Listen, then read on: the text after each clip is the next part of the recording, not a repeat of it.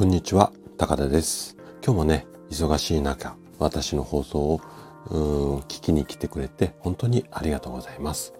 私が住んでる神奈川県は今日すごくいい天気ですね。もう雲一つないって言っていいぐらい、すごく青空が広が広がってるんですが、今日ね、風がすごい強いんですよね。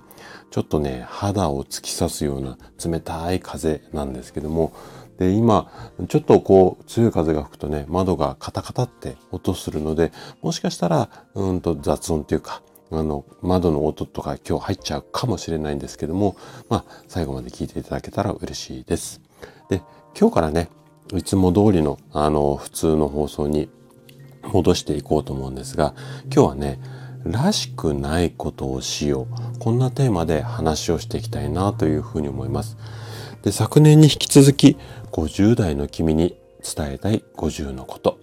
このシリーズを伝え、えーと、話をしていくんですが、このシリーズはね、もう一人の自分に私自身が語りかける。こんなスタイルで、えーと、話を展開していきます。今日もね、最後まで耳を傾けてくれたら嬉しいです。それではね、早速本題の方に入っていきましょう。君は自分の限界がどこだと思う？例えばね、腕立て伏せが20回しかできなかったとしよう。でも、それが君の限界だろうか。もう50代だから筋力は落ちる一方だから、トレーニングをしても大幅に回数は増えない。そう決めつけていないかい？でもね、まだ君は何も努力をしていないよね。腕立て伏せが100回できるように。毎日トレーニングをしたり、食事に気を使ってみたり、睡眠時間を工夫したり、君が50代だから腕立てを100回できるのがおかしい。そんなことはありえない。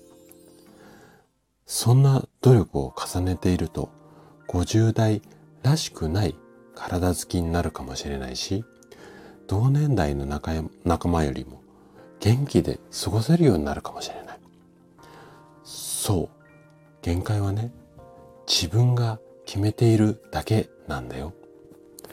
50代らしさなんて自分の架空の姿かもしれない。今日君に伝えたかったこと、それはらしくないことをしよう。今日のお話はここまでとなります。最後まで聞いていただきありがとうございました。今日のお話がね、人生のヒント、そしてこのラジオがあなたのサードプレイスになれば嬉しいです。それではまた次回の放送でお会いしましょう。健康をきっかけにサードプレイスを作りたい。そんな夢に向かって活動中の高田でした。それではまた。